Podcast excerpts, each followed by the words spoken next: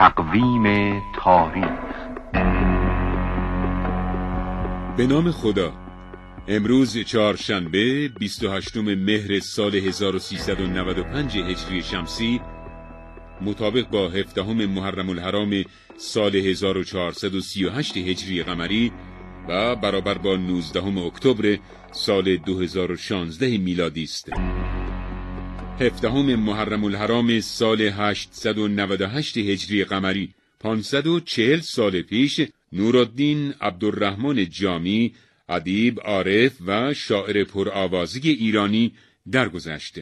جامی در سال 817 هجری قمری در جام خراسان به دنیا آمد. جامی در سرودن غزل از سعدی و حافظ پیروی کرده و در مصنویهایش پیرو روش نظامی بوده است. در سروده های جامی داستانها، حکمت و اندرز و تصورات خیالی فراوان یافت می شود. او از سوی دیگر مبتکر مزامین تازه و نوعی در اشعارش است. نورالدین عبدالرحمن جامی را خاتم شعرای ایران می‌خوانند بدین سبب در تاریخ ادبیات ایران اهمیت و مقام خاصی دارد از آثار جامی دیوان اشعار سلامان و ابسال هفت اورنگ و بهارستان را می‌توان برشمرد.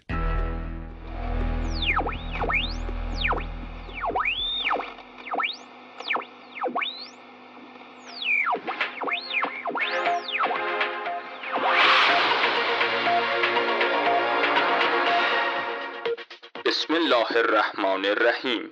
درود و صلوات خداوند بر محمد و خاندان پاک ایشان. سلام به شما شنوندگان عزیز. صدای ما را از رادیو پایان میشنوید.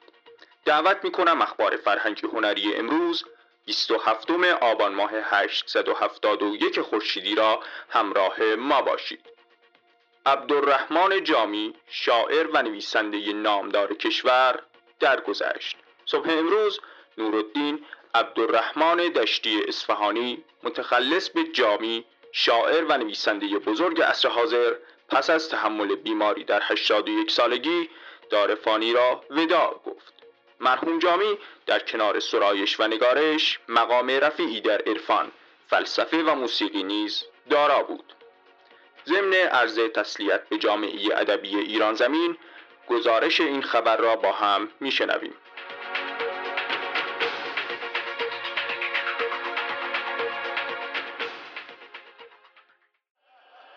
امروز بزرگترین شاعر و ادیب این دوران کسی که نامش مرزهای جغرافیایی و تاریخی را در می نوردد با مرگ خود جامعه ادبی و هنری این سرزمین را در بهت و اندوه فرو برد. نورالدین عبدالرحمن ابن نظام الدین احمد ابن محمد دشتی اصفهانی ملقب به نورالدین و امادالدین متخلص به دشتی در 23 آبان سال 793 شمسی در خرگرد جام زاده شد. گرایش جامی به تصوف از سالهای تحصیلش در سمرقند آغاز شد. او با تعلیمات فرقه عرفانی نقشبندی آشنا گردید و سعدالدین کاشقری را به عنوان مرشد خود برگزید.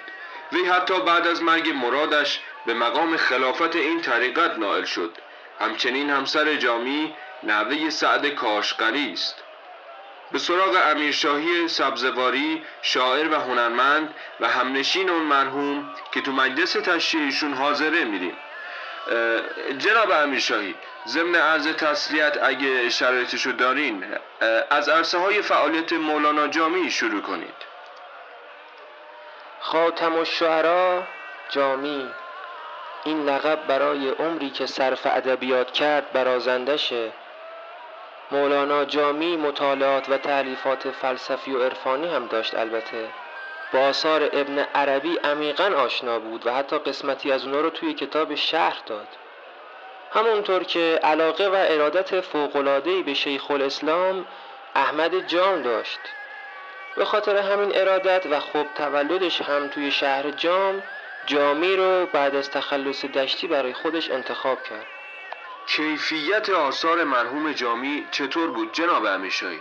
بنده تا جایی که می‌دونم هفتاد و هفت کتاب تعلیف کردن که البته من با آثار نصرشون بیشتر معنوسم.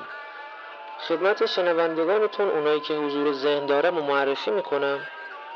اشعت اللمعات که شرحی بر کتاب لمعات عراقی و درباره سلوک عرفانی. کتاب شواهد النبوت که راجع به اثبات نبوت پیامبر اسلام و همینطور خلفای راشدین و اهل بیته شرح قصیده خمریه ابن فارز که توی کتاب لوامه نوشته شده. نقد النصوص با نصر عربی و فارسی که به شرح فصوص الحکم ابن عربی می‌پردازه. شرح احوال 582 تن از بزرگان تصوف و 34 عارف زن به نام نفحات الانس که بازنویسی طبقات و صوفیه عبدالله انصاری و به تقلید از تذکرت الاولیای عطار نوشته شده. و بهارستان مهمترین اثر جامی. مرحوم جامی وقتی برای پسر 14 سالش گلستان می‌خوند فکر نگارش یه اثر تعلیمی را به تقلید از گلستان کرد. البته که به پای گلستان نمی‌رسه اما بهترین تقلید از گلستان بزرگ سعدی به شمار میره. بهارستان بدون تکلف سجع بسیار کمی داره و مثل سرتاسر سر زندگی خاتم و شعرا بوی لطیفی از عرفان درش به مشام می‌رسه.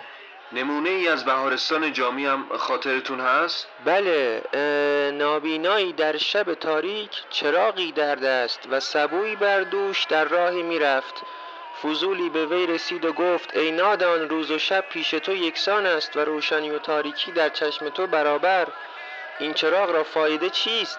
نابینا بخندید و گفت این چراغ نه از بهر خود است از برای چون تو کوردلان بیخرد است. تا به من پهلو نزنند و سبوی مرا نشکنند. حال نادان را به هزدانا نمی‌داند کسی. گرچه در دانش فزون از بو علی سینا بود. تن نابینا مزن ای دمز بینایی زده. که نابینا به کار خیشتن بینا بود. به ما خبر رسید که قاسم انوار شاعر و عارف ارجمندمون هم در این مجلس حاضر شدن. جناب انوار با عرض تسلیت و تعذیت اگه شرط روحیتون اجازه میده راجع به استادان جامعی برامون بگید. باری تعالی مقرون خود کناد این مرد خدا را. در فهرست معلمین جامی کسانی همچو مولانا جنید اصولی حاج علی سمرغندی محمد جاجرمی و غازیزاده اصولی بودند و در پیشگاه خاج عبیدالله احرار هم گرایش به تصوف شست. خود مولانا جامی درباره این ایام فرمود حاج علی سمرغندی و دیگر همانندهای او در مطالعه و آگاهی بیمانند بودند اما من در چهل روز نائل به درجه ایشان شدم. منزلت ادبی نورالدین جامی رو در عالم ادبیات و حتی عرفان چطور ارزیابی می‌کنید جناب انوار؟ خاتم الشعرا جامی در این صده انحطاط و تواهی ادب فارسی بزرگترین سخنوری است که با ظهور خودش تجدید راه و رسم متقدمان کرد. کما اینکه عرفان اسلامی رو به ابتزال رو در یک پایه و اساس عالمانه نگاه داری کرد. از تعلیفات ایشون چی می‌تونید به ما معرفی کنید؟ مرحوم نورالدین پنجا یک اثر نگارش کرده بودند که بنده مصنوی های هفتگانه ایشون رو در کتاب هفت اورنگ معرفی می‌کنم. سلسلت و زهب یا زنجیره طلا که به اقتباس از حدیقت الحقیقی سنایی در باب زهد و تصوف سروده شده. سلامان افسال به زعم فضلا برترین اثر مولانا است که ریشهدار در داستانهای یونانی است و اول بار در شرح اشارات خاج نصیر توسی و اسرار الحکمت ابن توفیل نقل شد. تحفت الاحرار یا هدیه آزادگان. یک مصنوی تعلیمی به تقلید از مخزن الاسرار نظامی و مسلع الانوار امیر خسرو دهلوی. صبحت الابرار یا نیایش نیکوکاران نیز که مصنوی تعلیمی است. یوسف و زلیخا که گویا در بین اشخاصی که این داستان رو به رشته نظم کشیدند مرحوم جامی برترین بود. بر سبک ویس و رامین اسعد گرگانی و خسرو و شیرین نظامی بزرگ. لیلی و مجنون مصنوی که با تقلید از مجنون و لیلی نظامی و امیر خسرو نگارش شد. و خردنامه اسکندری یک مصنوی تعلیمی دیگر که مقتبس از اسکندرنامه نظامی نوشته شده. از جهت اطاله کلام عذرخواهم از شما. حضرت حق روح مولانا جامی را آرام گرداناد که فرمود جامی به کسی مگیر پیوند کاخر دل از آن ببایدت کند. بیگانه شو از برون سرایی با جوهر خود کن آشنایی. در آخر به سراغ بیجه منجمه ماه کرمان بانوی شاعر و منجمی میدیم که با مرحوم امادالدین مکاتبات و مناظراتی داشتند. ایشون از راه دوری هم به این مجلس تشریف آوردن با ما همراه باشید.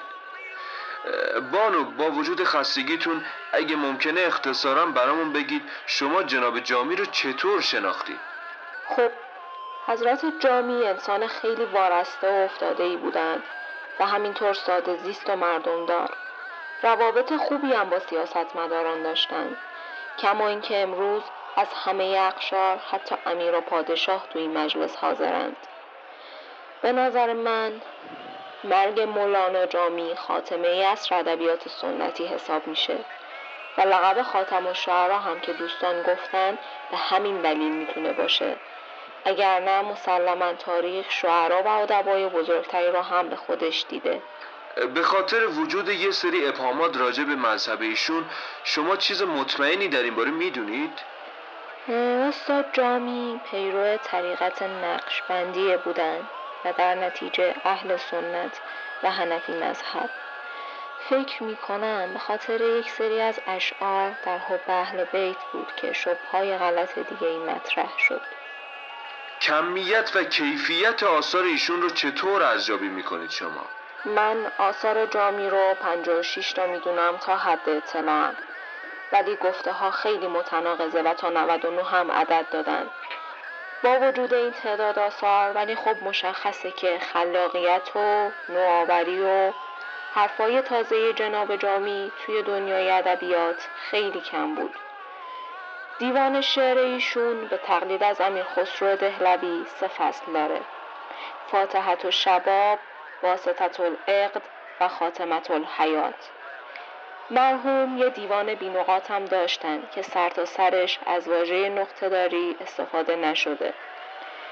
تو بحث کیفیت کتاباشون بیشتر قصاید و غزلیات استاد خب عاشقانه، عارفانه یا مذهبی بودن. به اتفاق آرا میشه گفت. مصنوی های ایشون به ویژه یوسف و زلیخا و سلامان و ابسال از قصیده ها و غزل هاشون بهتر هستن. خیلی ممنون و متشکر از شما. امروز از حضور عامه مردم هرات، عمرا، دانشیان و هنرمندان این سرزمین میشه فهمید که تاریخ ادبیات ایران هنرمند بسیار محبوبی را از دست داده. روح نورالدین جامی در سایه اعمال موندگارش آرام خواهد بود. بنه در عشق بازی داستانی که ماند از تو در عالم نشانی. بکش نقشی ز کلک نکته زایت که چون از جاروی ماند بجایت خبرنگار اعزامی رادیو پایان مسجد جامع هرات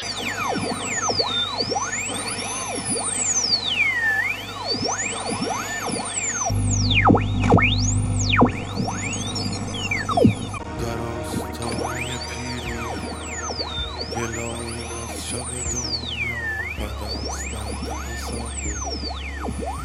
احترام نیستان بدون قصه و تلاش کن که بخوابی.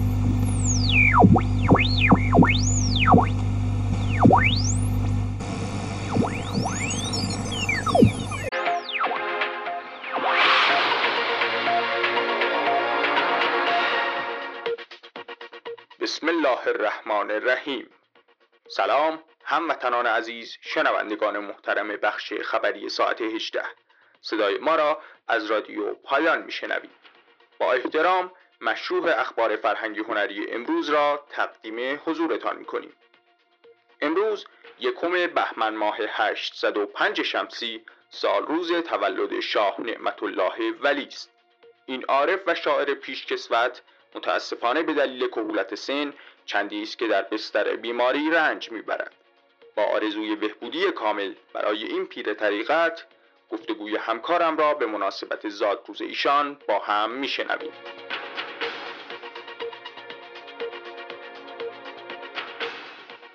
در عصر تیموری فرقه صوفیانه ای شکل گرفت که ظاهرا دنبال روی فرقه های پیشین اما در واقع به دلیل میزان نفوذش به یک قطب و سلسله تبدیل شد. رهبر این جریان نورالدین نعمت الله ابن عبدالله به واسطه همین نفوذ ادعاها و القابش به حضرت شاه نعمت الله ولی معروف شد. نعمت الله ملقب به نورالدین مشهور به شاه ولی صد سال پیش در چنین روزی از نوزدهمین نسل پیامبر در شهر حلب متولد شد. ولی دوران کودکی و نوجوانی خود را در ایران گذراند. در ابتدا در دامان پدر کسب دانش کرد و سپس برای یافتن مرشد و مراد حقیقی خود دست به سفرهای دور و دراز زد. بلاد عربی شهرهای شمالی ایران مناطق آسیای میانه نواحی مرکزی ایران و اکنون کوهبنان کرمان در بستر بیماری. شاه نعمت الله ولی مؤسس فرقه نعمت اللهیه سلطان دراویش ایران است. با آرزوی شفای عاجل برای این عارف و شاعر پیشکسوت به سراغ نوه ایشان امیر خلیل الله در منزل پدریشان رفتیم تا این شخصیت را از دیدگاه جانشینش بهتر بشناسیم. جناب خلیل الله ضمن عرض سلام و ادب لطفا اول یک پیشینه از پدر بزرگتون برای ما بگید. به همه مؤمنین و مسلمین حق دوست و حق پرست جهان اسلام سلام دارم. خب حضرت شاه در سفرشون به مصر اول بار مرید سید حسین اختلاطی شدن.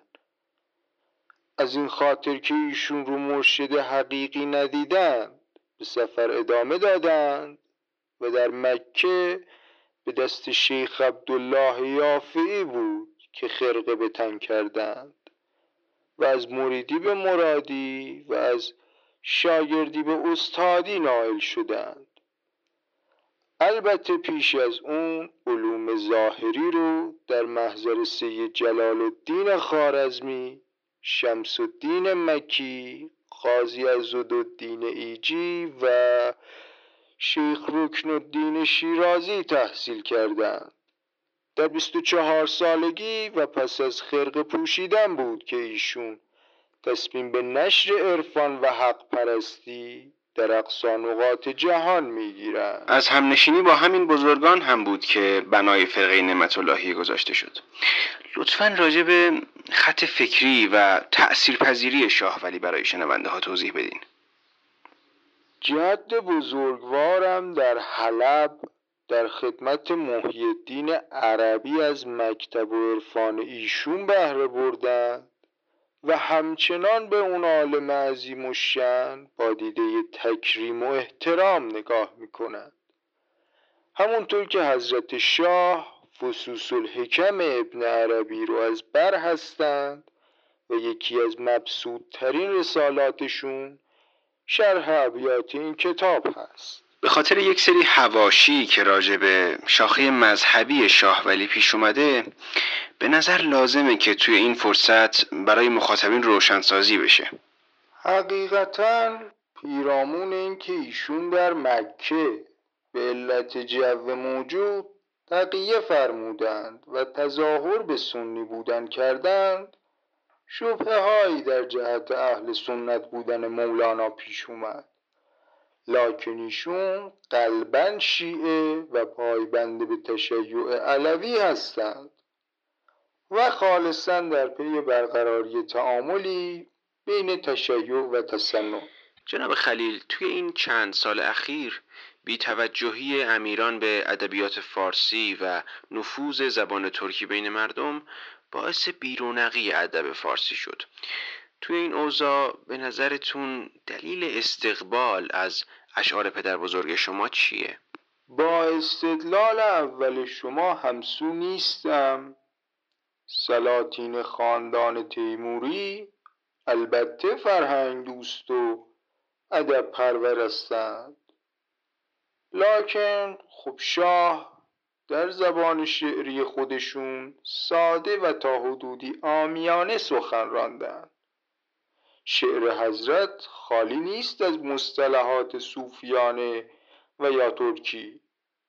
اما متخصصین معتقدند که زبان حضرت ولی در غزلیات از رنگ دیگری است و مسلطند به فنون و قوالب شعری. جناب خلیل سوال آخرم در این باب هست که یک عنصر پررنگ در اشعار شاه ولی به چشم می‌خوره و اونم خودستایی و خودشیفتگیه. یه جور اصرار به بیان مقام و منزلت. درباره این چه توضیحی می‌تونین بدین؟ ببینید در اشعاری که در اونها بیان مقامات و کرامات شده حضرت شاه از قول انسان کامله که سخن گفتند.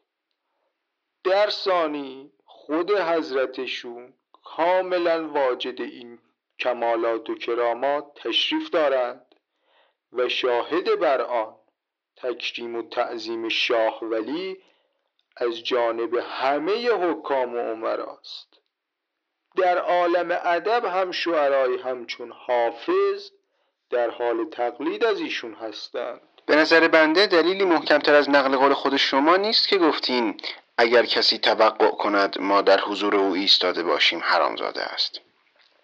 ببینین حتی حافظ و مولوی با وجود گرایش عرفانی اینطور لاف مقامات توی شعرشون نمی‌زنن. با اینکه آوازه غزلیاتشون به وضوح خیلی بیشتره. و راجع به رابطه شما با حکام این یک رابطه کاملا دو طرفه است جناب خلیل به نظرتون دلیل احترام زیاد امیران به طایفه شما این نمی‌تونه باشه که حاکم از طریق شما به مقبولیت دست پیدا می‌کنه و شما از طریق اون به مناسب، ثروت و قدرت بیشتر؟ من علا رقم ایستادگی روی مواضع به حق خودم اعلام می‌کنم اگر سیاق گفتگو به همین شیوه افترا و اهانت به وجود مبارک حضرت شاه و مکتب راستین نعمت اللهی پیش بره بحث و ترک خواهم کرد. هر طور صلاح می‌دونین ولی گفتگو با سوال آخر ما به پایان رسیده و باید از خدمتتون خداحافظی کنیم. در آخر شایان ذکر است که بعد از حمله مغول به خاطر حوادث و مصائب سهمگین روحیه مردم برای پذیرش افکار صوفیانه آمادگی زیادی پیدا کرده و دلیل ظهور و بروز عرفا توی این دوره همین می‌تونه باشه. شاه نعمت الله یکی از اشخاصیه که بیشترین نفوذ معنوی رو توی تاریخ عرفان و تصوف ایران داره و به علت رابطه پایا پای قدرت و مقبولیت روابط نزدیکی هم با همه پادشاهان داره. شاه نعمت الله ولی عارف شاعری که مهارت و شهرتش در عرفان بیش از ادبیات ادبیات رو ظرفی می‌دونه برای عرضه محتوا و مفاهیم عارفانه. همینطور ایشون آثار نصر پرشماری با زبان پیچیده و دشوار هم داره. امیدواریم با این گفتگوی کوتاه بخش بزرگی از طوفان افسانه ای و اسطوره‌ای بودن شخصیت این عارف پیشکسوت رو به بند کشیده باشیم. ممنون که ما رو شنیدید. به استودیو برمیگردیم برای ادامه بخش خبری.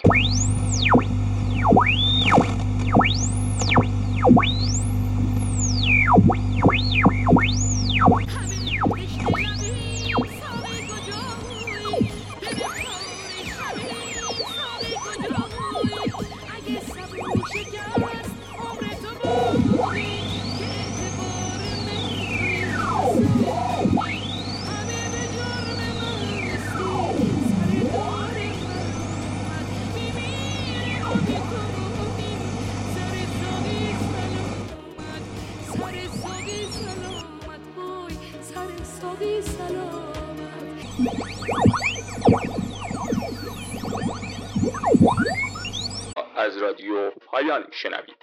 با اخبار فرهنگی هنری امروز 17 خرداد ماه 802 خورشیدی در خدمت شما هستیم. مراسم امضای کتاب شیخ بساق اطعمه در شیراز برگزار شد. شیخ ابو اسحاق اطعمه شیرازی تنز پرداز و نقیز سرای مشهور ایران دقایقی پیش در مراسمی با مخاطبان خود دیدار کرد و کلیات دیوانش را برای آنها به امضا رساند.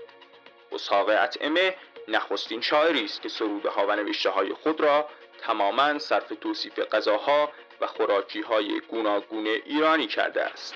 در همین باب گزارش همکارم را از محل برگزاری این مراسم با هم میشنویم. بسم الله الرحمن الرحیم. شیخ اطعمه چه خوش فرمود که از زمان آدم تا انقراض عالم شعرای نیکنام و عمرای کلام بسیار و بیشمار آمدند و رفتند و سخن گفتند.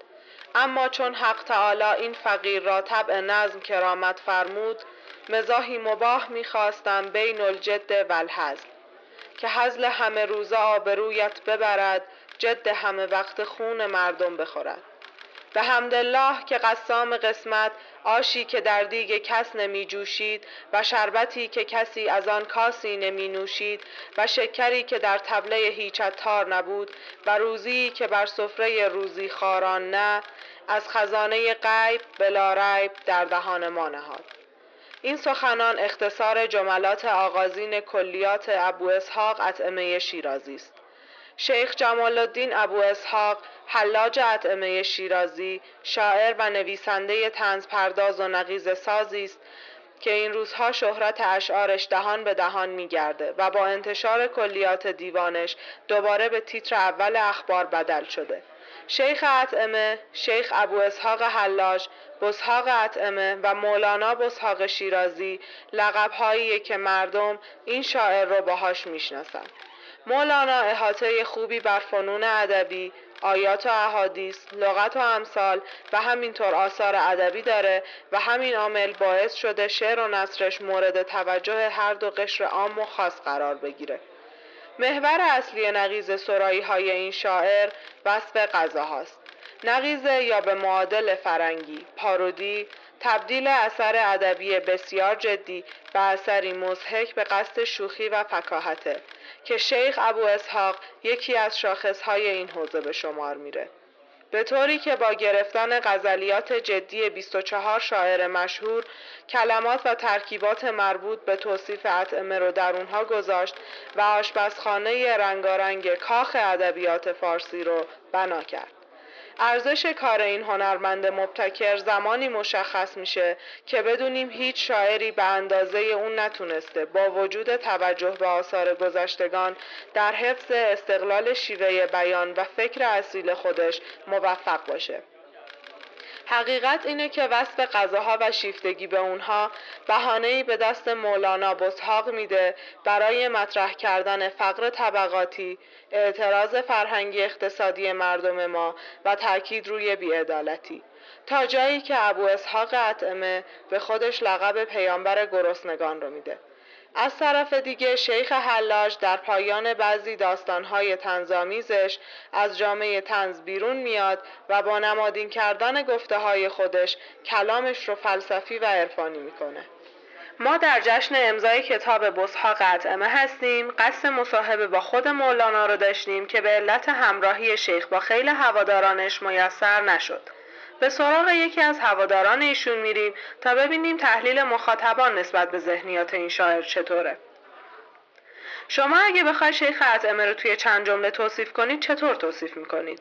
خب یه شاعر خیلی بازوق و تنسرا و مبتکر که شعرش وقف توصیف غذاها کرده و پشت تنزش حرفای رندانه و نمادین یا مسائل تراژیک هم هست دلیل انتخاب لقب حلاج توسط ایشون چی بوده؟ به شغل ایشون مربوط میشه؟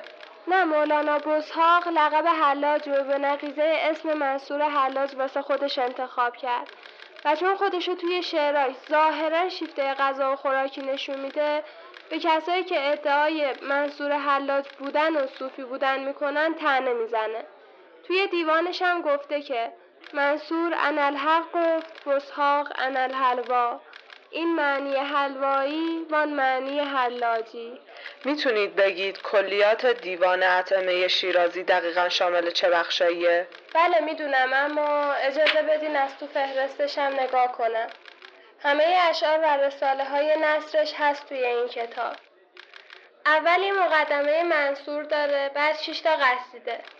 قصیده کنزل اشتها که نقیزه یکی از قصیده های سعدیه.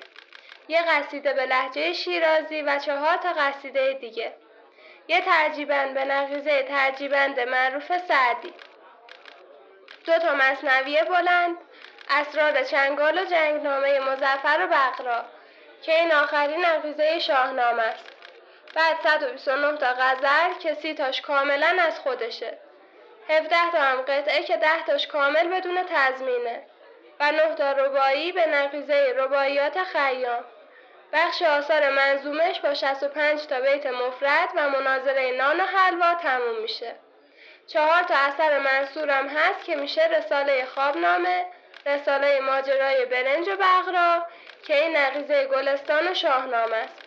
دیباچه رساله سفره کنزل اشتها و آخر دیوانم رساله نه باب که فرهنگ اسامی خوراکی هاست. بزهاق اطعمه دقیقا نقیزه چه شعرایی رو گفته؟ ام، بیشترین نقیزه رو از غزلای حافظ و سلمان ساخته و بعد سعدی. تعداد کمی هم از شاعرای مثل شاه نعمت الله ولی مولوی و خاجوی کرمانی. به علاوه اینا حدود 17 تا شاعر دیگه هم هستن که اشعارشون رو جواب داده.